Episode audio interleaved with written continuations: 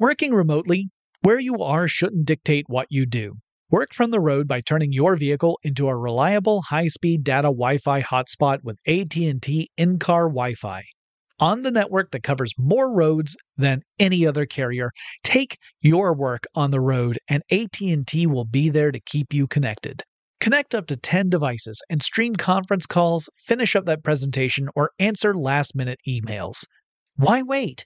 Go to att.com slash in-car Wi-Fi today for free trial eligibility. Based on independent third-party data, number of devices varies by manufacturer. Always pay careful attention to the road and don't drive distracted. Wi-Fi hotspot intended for passenger use only when vehicle is in operation. Compatible device and vehicle required. We all can't help but wonder what adventure lies just over the next ridge. A Nissan Rogue, Nissan Pathfinder, or Nissan Armada will take you there. If you're taking on your adventure in a new 2024 Nissan Rogue, class exclusive Google built in is your always updating assistant to call on for almost anything. Google Assistant, Google Maps, and Google Play Store are built right into the 12.3 inch HD touchscreen infotainment system of the 2024 Nissan Rogue. Nissan's SUV has the capabilities to take you where you want to go. Learn more at nissanusa.com. BP added more than $70 billion to the U.S. economy in 2022. Investments like acquiring America's largest biogas producer, Archaea Energy, and starting up new infrastructure in the Gulf of Mexico. It's and, not or. See what doing both means for energy nationwide at bp.com slash investing in America.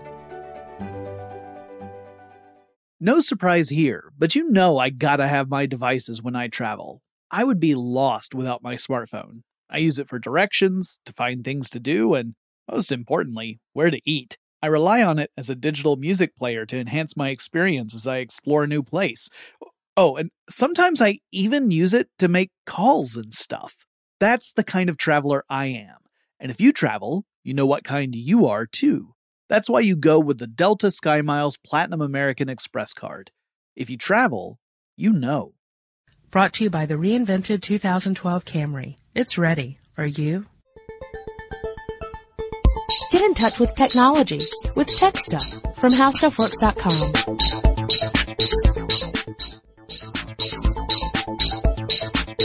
Hello again, everyone, and welcome to Tech Stuff. My name is Chris Pollette, and I'm an editor at HowStuffWorks.com. Sitting across from me, as is typical of these occasions, is senior writer Jonathan Strickland. Where now? Who now? When now?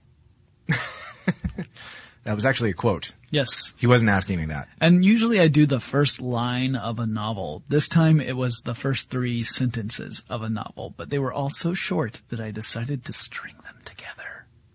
You're crazy like that, you know. I'm crazy like a lot of things.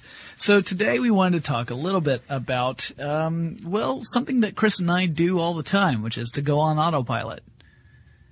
Like we do in this podcast. Hmm? Oh, yeah. Every darn week. um, no, we wanted to talk about the autopilot systems in airplanes because, you know, you, you often hear that phrase about switching on autopilot, but what does that actually mean? What's in, what does that entail? How did we come up with this idea? You know, uh, cause it, it kind of has this sort of, almost magical air about it for anyone who is uninformed about the way autopilot works, right? Like there's a big red button that says autopilot, you press it and presto, everything's cool. You said air. Yes. Um, there's going to be a lot of that. Let's get that out of the way right now. Yep, yep. And uh, I, I'm a fan of um, Patrick Smith on Salon. He has a column called "Ask the Pilot" because he's a pilot, and people ask him questions about things like what happens if one of the engines falls off a jet, and it, you know that kind of thing. And he, he they answer bad things. yes, but you know not as bad as if all the engines fall off the jet. right. No, but I'm thinking about it depends on if you are under the jet at the time. That's true. um, but yeah, I mean, and, and one of the things that uh, he says a lot of people, he's mentioned this several times. People seem to think that the pilot can get in the cockpit, close the door, push the red button, and the plane will fly itself to the next destination, and he gets out and wa- thank you for flying with us. And it And doesn't then quite he- work. Then that he way. collects the big fat check for all for pushing a button. Yeah, it doesn't really work that way. No, it, no. it can do a lot. But Yeah. it can't do that. It can it can even land a plane depending on the, the conditions and the uh, systems aboard. But let's uh, let's let's take it back a step first. Let's talk about sort of the development of autopilot. So way back in 1908, there was a fellow by the name of Elmer Sperry, and he was developing something called a gyro compass. And uh, it was it was using a gyro compass and other s- sorts of uh, gyroscopes that, uh, in combination, could work with the systems on an on a plane to allow a, uh, automated steering. And essentially, what it did was it just kept the steering steady. It's you know it's kind of like you know this idea of just uh, uh, you're on a steady heading and it keeps you on that.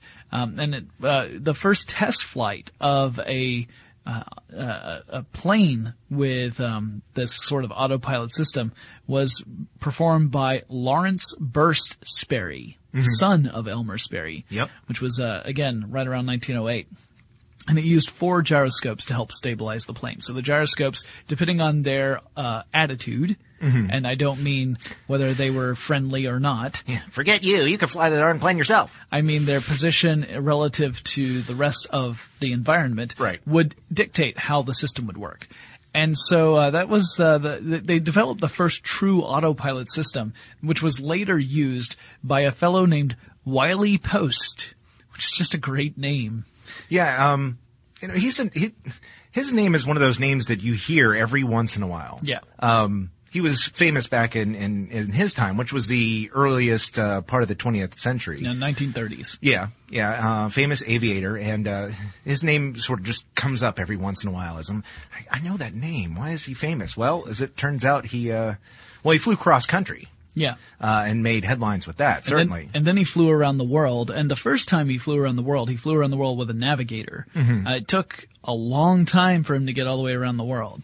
Um, and but the navigator was there to not just navigate, but also make sure that that Wiley remained Wiley. Yes. and that he was uh, alert and thank you, alert and uh, capable of maneuvering the plane and not just you know. uh, Anytime anyone has to do a monotonous task for a really long time, there's a danger that we will go on autopilot, as in we'll stop paying attention, and then disaster can can strike.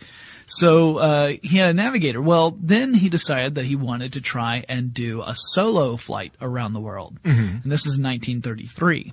And so, uh, in order to do a solo flight and still be able to rest, and you know, because these these flights were taking hours and hours and hours at a time, just uh, you know, from one spot to the next before refueling, and uh, uh, you know, it's it's a long time to stay awake. So he would have had this uh, this system developed by the Sperrys that would help keep the the plane on course so that he could rest. Mm-hmm. Because otherwise, uh, he would probably have gone crazy. You know, you go without sleep long enough, and you start to go bonkers. So uh, that was a very important development, and it's today autopilot is part of something a little more sophisticated. Back then, it was it was a fairly simple system, mm-hmm. but now it's part of the automatic flight control system, mm-hmm. which in turn is one component of an airplane's avionics system. Yeah. And before we go too far into this, I do want to say we have an article on howstuffworks.com about how autopilot works, mm-hmm. and it's an excellent article. I do recommend you go check that out if you want more information. We're going to give you the the rundown on it, but um, the it's it'll help a lot if you want to look further into it. There's a great article on our site. Yep, it's by uh, William Harris. As a matter of fact, uh, who used to be one of my writers as well. So. Yeah. So an avionics system, in case you're wondering what that is, you know, we just mentioned that the the automatic flight control system is part of avionics. Avionics refers to electronic systems aboard a plane that are really designed to help control the plane and the key elements of flight. And uh, the other systems that are involved include things like navigation, collision avoidance, uh, communication, uh, and weather systems. So these are the very important systems that allow pilots to to do their job, you know, and, and get as much information and have as much control over the aircraft as possible. And so, uh, yeah, they're really the original purpose of the autopilot was to help pilots be able to take little rest breaks, especially when doing something that's truly tedious, like cruising at high altitude. When you're well, you're you're you've reached your your cruising you know, altitude like thirty thousand feet, and that's it. You Mm-hmm. you're you're stuck there for however long the flight is going to be before you have to start taking her down, and um that can get you know uh, if you if you got several flights a day, that can get pretty tiresome. Yeah. So the autopilot helps the the pilot kind of offload that so that the pilot is in uh, the best shape to bring the the plane in for landing or deal with any other you know unusual circumstances or even things like turbulence. Yeah, yeah. If it's a smooth flight, uh, it shouldn't be uh, much trouble for the autopilot to uh, keep the plane going where it's going. Right. Um, and and it does that uh, through a, a series of well course corrections, really. Yeah. Um, as it turns out, uh, it's basically uh, the idea behind the auto, autopilot itself is pretty simple. Um, you have several control surfaces, and we talked about this in the past. You have uh, uh, control surfaces on the wings Yeah. and on the uh, vertical stabilizer, uh, known to those of us in the uh, uh, you know, just talking about planes sort of world, the tail. Yeah. Um, and, uh, you know, you, it basically controls, uh, it can sense what's going on. It says, oh, well, we're descending a little bit. We need to cha- adjust the, uh, the control surfaces to change the airflow and get the plane back up, you know, these 10 feet that we've dropped. Right. So it's it all it does is is basically, and I'm I'm grossly oversimplifying it, but um, on purpose. Yeah, So yeah, basically all it's doing is saying, oh, we need to we need to fix this, we need to adjust this and get it back to where we were. Um, and then it just makes these uh, very subtle course corrections to get the keep the plane more or less where it is when the pilot hits the big red button. Right. I, I don't even know if the big red button exists. No. but, it, But- it's slang for what we're talking about. Here. Right. So, so to get a little more in depth with this, uh, you you have a closed system. Yes. Right? And that closed system includes sensors that are on these control surfaces as well as other sensors that are part of the plane's uh, systems that provide information to a computer. Now the computer takes this information, compares it to whatever command the pilot has given. For example, the pilot might say, I want to maintain this altitude, this speed, and this course. Right. And then what happens is the computer takes the information gathered by the sensors, compares it to the command given by the pilot, and then makes any adjustments necessary in order to maintain that that command. Uh, now that might mean uh, sending information to a uh, a servo that will adjust one of those those control surfaces to make a, a bit of a change, either to turn the plane a little bit or raise or go up in altitude or lower in altitude, whatever is necessary in order to maintain uh, the command that was set by the pilot. So those those three basic control surfaces that Chris was alluding to include elevators, which that's on the tail of the plane, and that helps control the plane's pitch. So if you imagine a plane that, uh, let's say that you're balancing a plane uh, along its length, so it's you know it can tilt forward or backward. The pitch is that's what the pitch does. It allows the plane to either go up or down uh, in uh, angled in, that, in that way. Then you have the rudder, which controls the yaw I love that word. that that that's what twists the plane. And then you have the ailerons, which are on the rear edge of the wings. That's what rolls the plane to one side or the other. All right. So those are your three basic control surfaces that can do these these changes to the the plane's uh, attitude in flight. right. And depending upon the autopilot system you have, you may be able to uh, have one or two or all three of those under automatic control. So, and it's pretty easy to understand. A one access, one axis rather, control system will control just one of those three surfaces, and it's usually the ailerons. If it's just going to be one, it's usually that. Uh, two axis controls usually controls the elevators and the ailerons, and then three axis controls controls all three. Clearly, you wouldn't, you know, don't have like a fourth one pop in and then Hey, what's this do? Yeah, forget you, rudder. You never get controlled.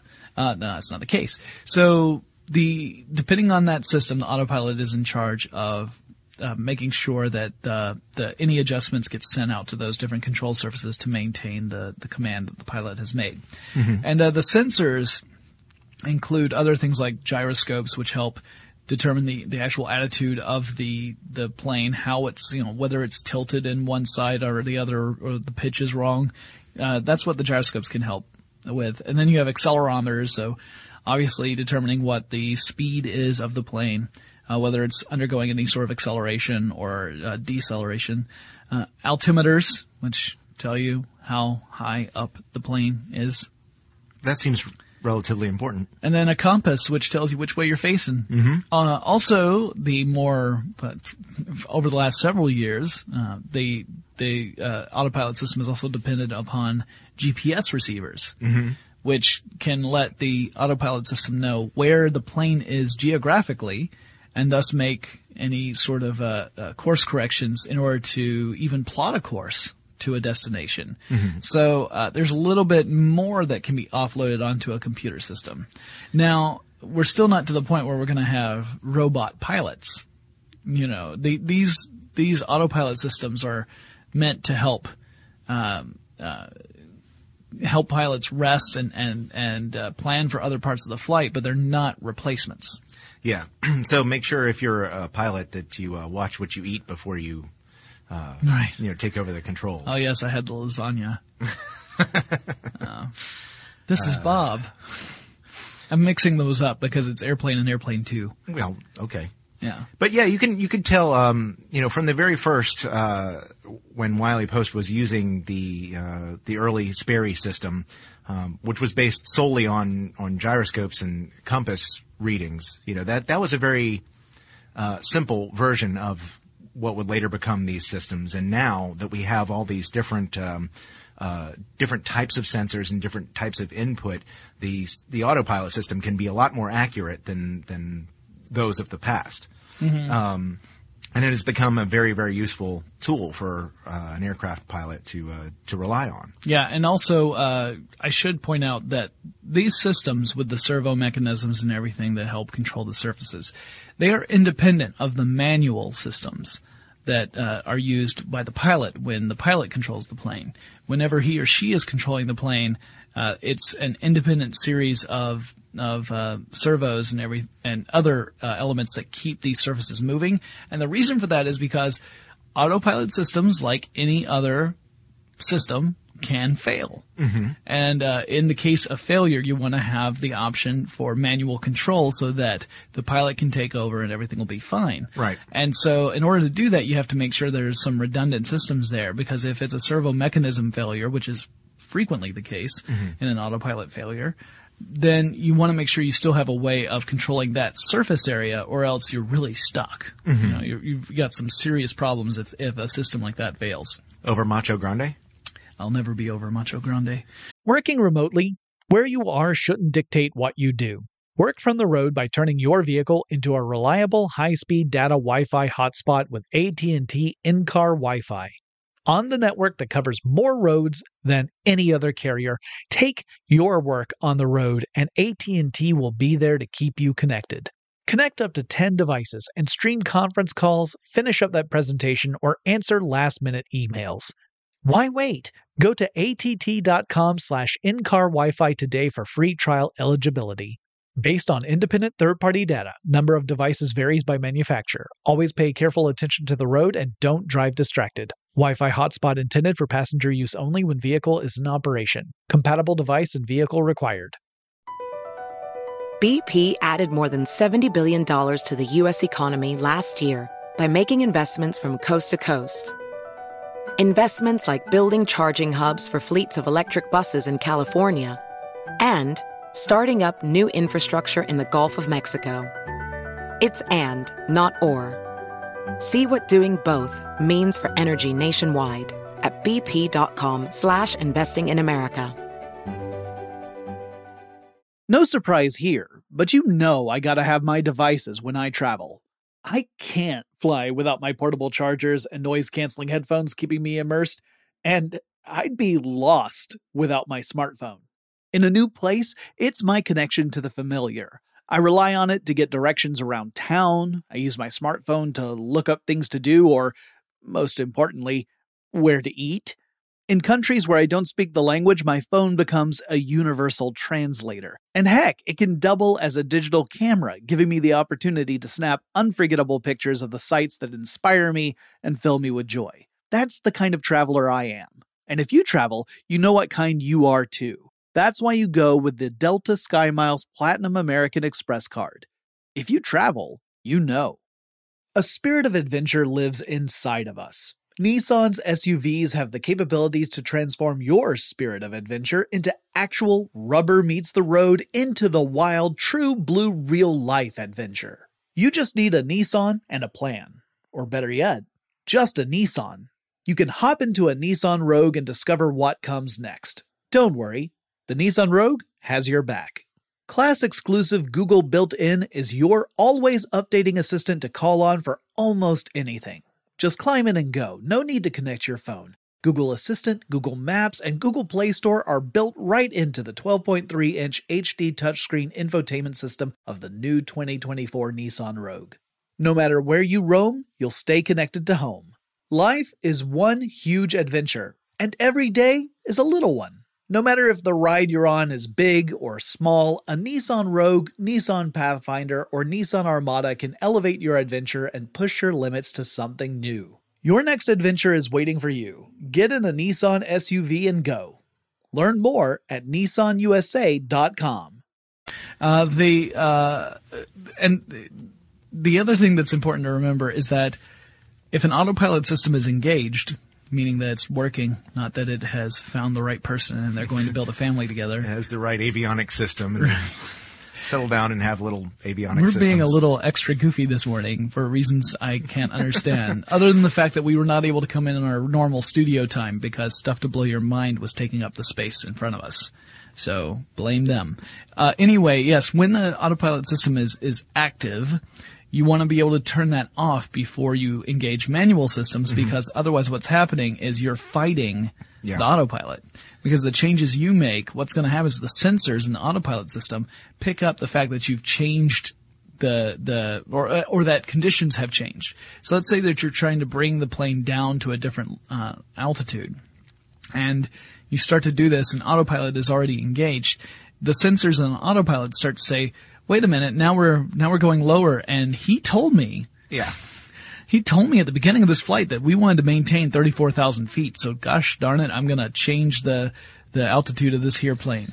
Uh, so disengaging the autopilot is very important before taking over manually. Now, I'm sure there are many systems out there that have sort of an automatic disengaging uh, uh, process so that if a pilot were to take the controls, the autopilot would, would turn off so that you wouldn't have a pilot and autopilot fight over where a plane is going. Yeah. Uh, but there have been in the past a few um, accidents and incidents that were uh, linked in one way or another to autopilot failures. Uh, a lot of experts that I have looked at, uh, their writings rather, not the actual experts. I mean, I look at them too, but they get a little self-conscious after a while.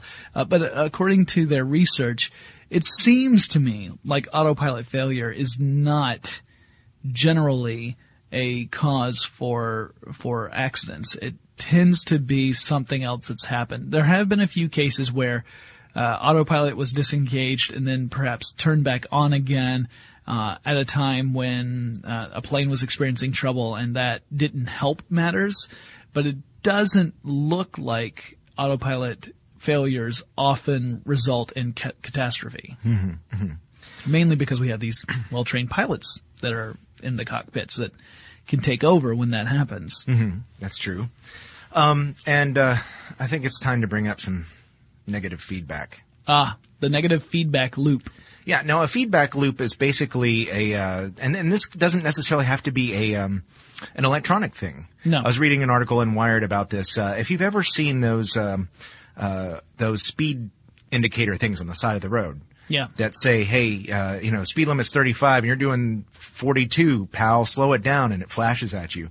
Um, that's creating a feedback loop. Uh, they use that example specifically. So basically, um, that article was talking about how they're actually fairly effective um, at getting people to slow down because they're providing you feedback on what you're doing.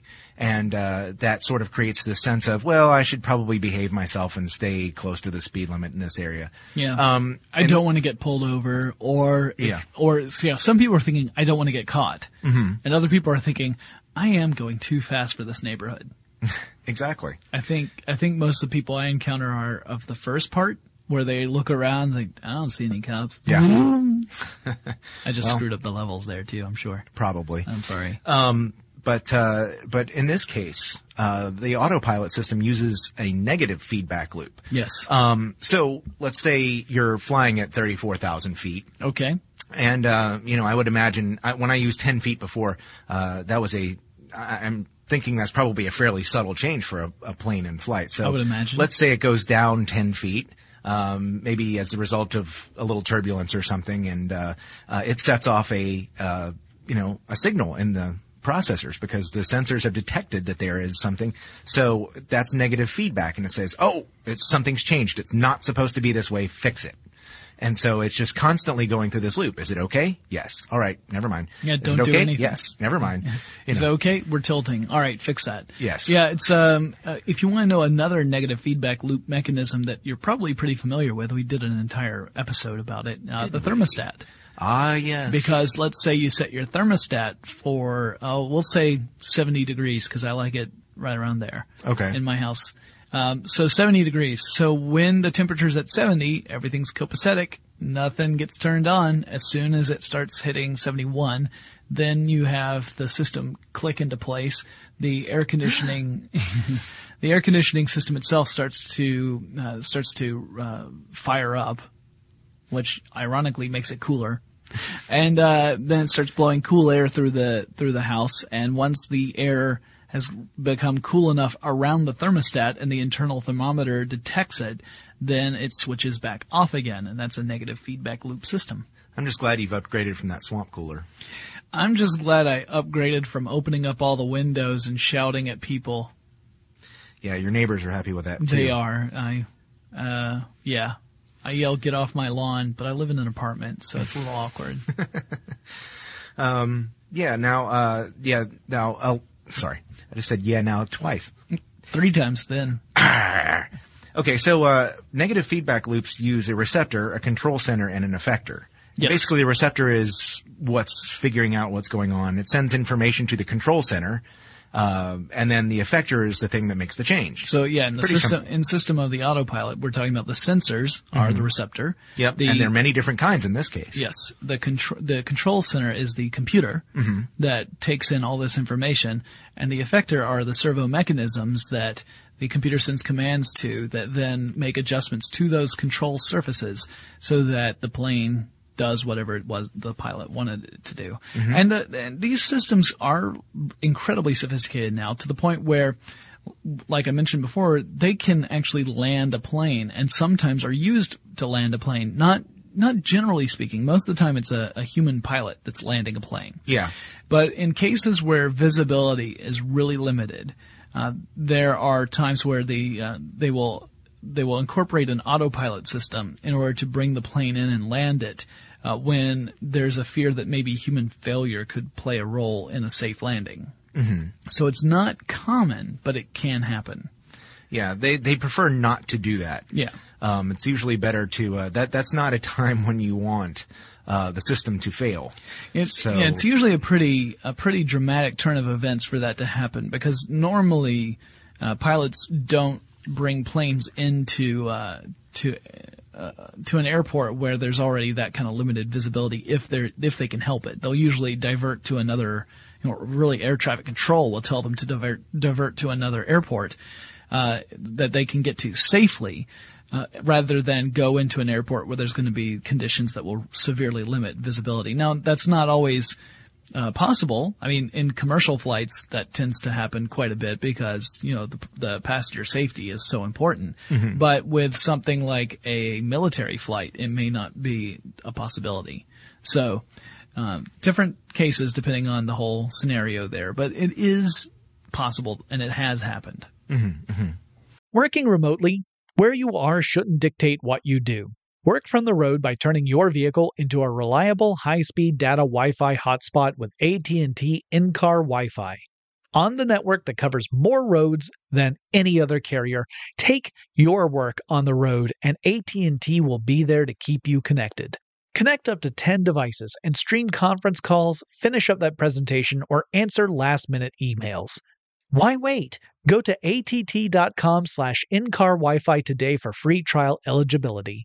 Based on independent third-party data, number of devices varies by manufacturer. Always pay careful attention to the road and don't drive distracted. Wi-Fi hotspot intended for passenger use only when vehicle is in operation. Compatible device and vehicle required. BP added more than $70 billion to the U.S. economy in 2022 by making investments from coast to coast.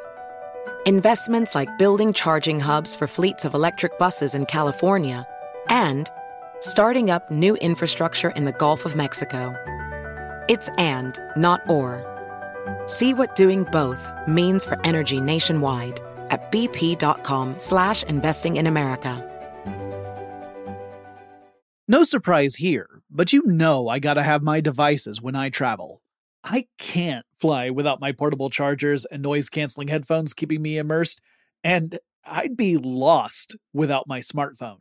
In a new place, it's my connection to the familiar. I rely on it to get directions around town. I use my smartphone to look up things to do, or, most importantly, where to eat.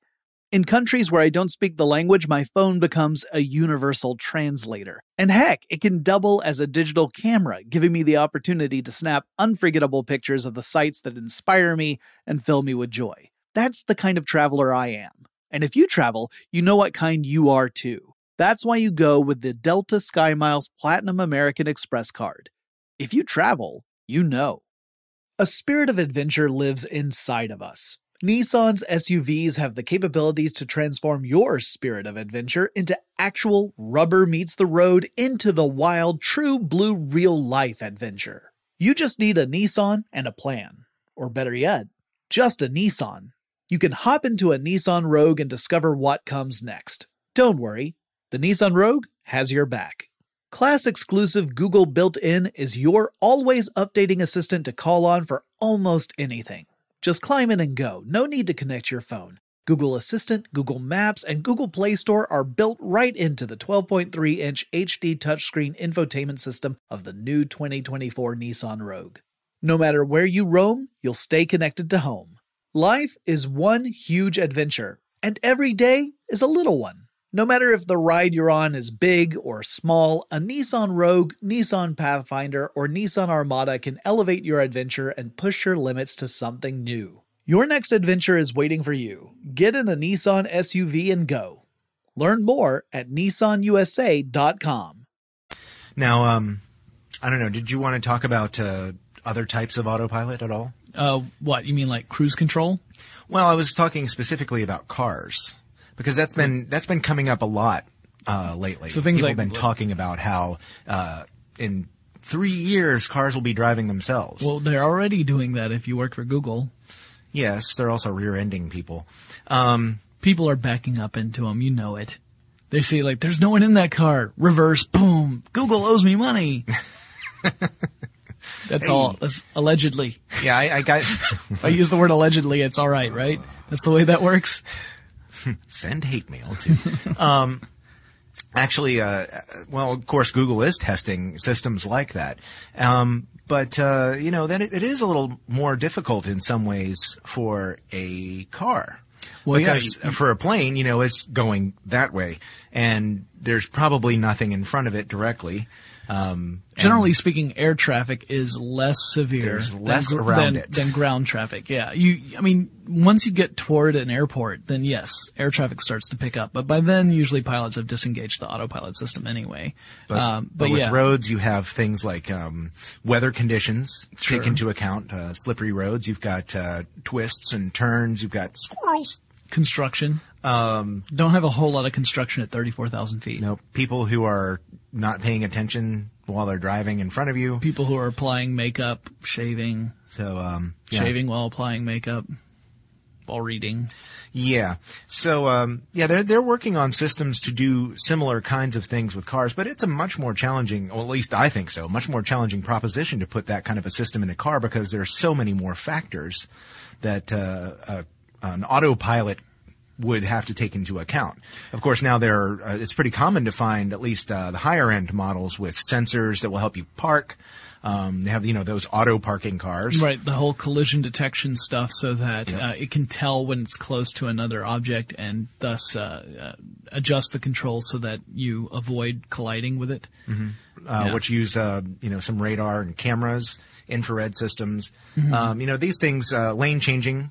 I like that system too, Yep. where um, you know it's able to, to detect where the lanes are and kind of keep you in place. Make sure that you know you're not going to smash into someone who's in your blind spot, Yes, which is very important. Um, especially if there are a lot of bicyclists around. there's you know there's these systems are are emerging for v, for cars. I was going to say vehicles, but really an airplane is one too.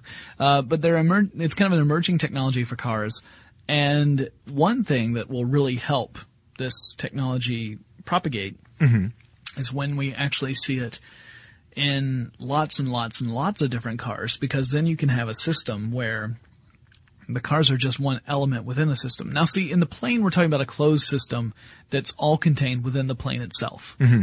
With something like cars and traffic, you're talking about a system that could, in theory, be a meta system, a Yeah. system of systems. Each car would have its own system, including things like sensors for collision detection and lane detection, all that sort of stuff, as well as GPS receivers so that the car knows where it is and is navigating to the appropriate destination Right. uh, and maybe even things like uh, other kinds of radio receivers so that the system has information about traffic reports and construction delays and things like that so it can reroute around those. Uh, but then you have a system of systems where you could have an entire uh, um, infrastructure that can detect where these cars are based upon their own electronic signatures. If you've built in stuff that's directly in the roads or part of the whole infrastructure, uh, and then the system of systems could help maintain uh, a good flow of traffic by helping these these individual cars route to the appropriate destination in the most efficient way possible. So then, uh, the closed system it doesn't isn't truly closed because it becomes part of a, a larger system. Uh, that's pretty. I mean, it's incredibly complex, and we're not there yet, not by a long shot, because we w- we would need not just lots and lots and lots of cars that have these these sensors and these uh, mechanisms incorporated into the design of the car itself. We would have to go and build out the infrastructure in the cities, which is an entirely different prospect. I mean, that's that might be slightly expensive. and it might take more than a decade to complete. I mean, based upon how long certain streets in Atlanta have had metal plates on top of potholes, I'm going to guess that incorporating such a sophisticated system that would need to be really pervasive throughout the entire infrastructure would probably take about 2,000 years. Well, it would take, um, you know, depending on the size uh, of the area covered. Like a, a municipality could probably do it a lot more quickly than a, a nation covering all of its, uh, you know, major highways and things. Right. Um, and then you start talking about uh, surface streets and back roads and things like that. It, it could take a very, very long time. Plus, there will be people who are loath to give up their older cars that don't have these systems. You know, or just got your- Even even if there's a new system that has manual versus automatic, I think there are a lot of people who would be um, who would be have reservations about switching to an automated driver system. Either they Yeah. would feel powerless in that situation, or they just they just genuinely enjoy driving. yeah, Because I've heard there are such people there are such people. that I don't understand them. They come from a different planet than I do. It's all right. But uh, We, but yeah, we don't we don't uh, I don't take judge. it out on you. I don't judge. You know, they can be crazy. I don't. That's fine. I know lots of crazy people. I work with most of them. or most of the people I work with are crazy. They weren't that way when I started. I don't know what happened. Yeah. anyway, so yeah, uh, these autopilot systems are finding their ways into uh, other different vehicles, so cars, boats as well, and uh, other sorts of vehicles. And I expect that we'll continue to see that. I mean, this whole idea of an automated system that helps you get to where you're going. Uh, it's just another example of us trying to create technologies that make our lives easier, uh, more convenient, and uh, and uh, uh, paving the way for our robot overlords to easily conquer us when they choose to rise up against us, Awesome. as in the documentary Terminator. All right then. Excellent. I'm glad that we covered this topic. And now I'm going to go and turn my house into a Luddite luxury home. so, uh, lots of, lots of just unfinished wood, really. That's what I'm looking at. Uh, Is guys, it Norwegian wood? uh, isn't it good? So you guys, if you have any uh, suggestions for future topics, whether it's a, a reference to a Beatles song or uh, possibly something not connected at all with technology, because we've had a few of those, and sometimes we consider them just for funsies. Let us know. Send us a message uh, via email. Our address is techstuff at discovery.com, or let us know on Facebook or Twitter. Our handle there is techstuffhsw, and Chris and I will talk to you again really soon. For more on this and thousands of other topics, visit howstuffworks.com.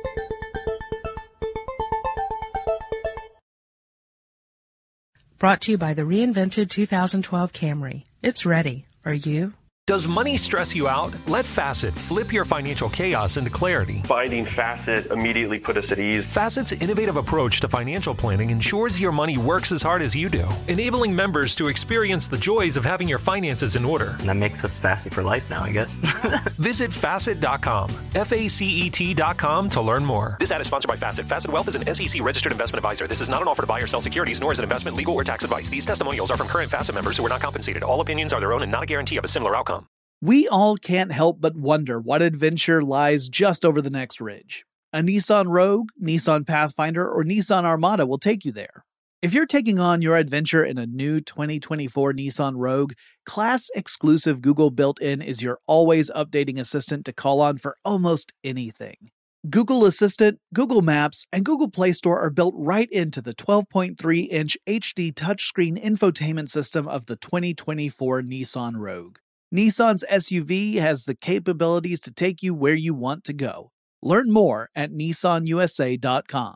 Welcome to 500 Greatest Songs, a podcast based on Rolling Stone's hugely popular, influential, and sometimes controversial list. I'm Brittany Spanos. And I'm Rob Sheffield. We're here to shed light on the greatest songs ever made and discover what makes them so great. From classics like Fleetwood Mac's Dreams to the Ronettes' Be My Baby, and modern day classics like The Killer's Mr. Brightside. Listen to Rolling Stone's 500 Greatest Songs on the iHeartRadio app, Apple Podcasts, or wherever you get your podcasts. There's plenty to celebrate in March and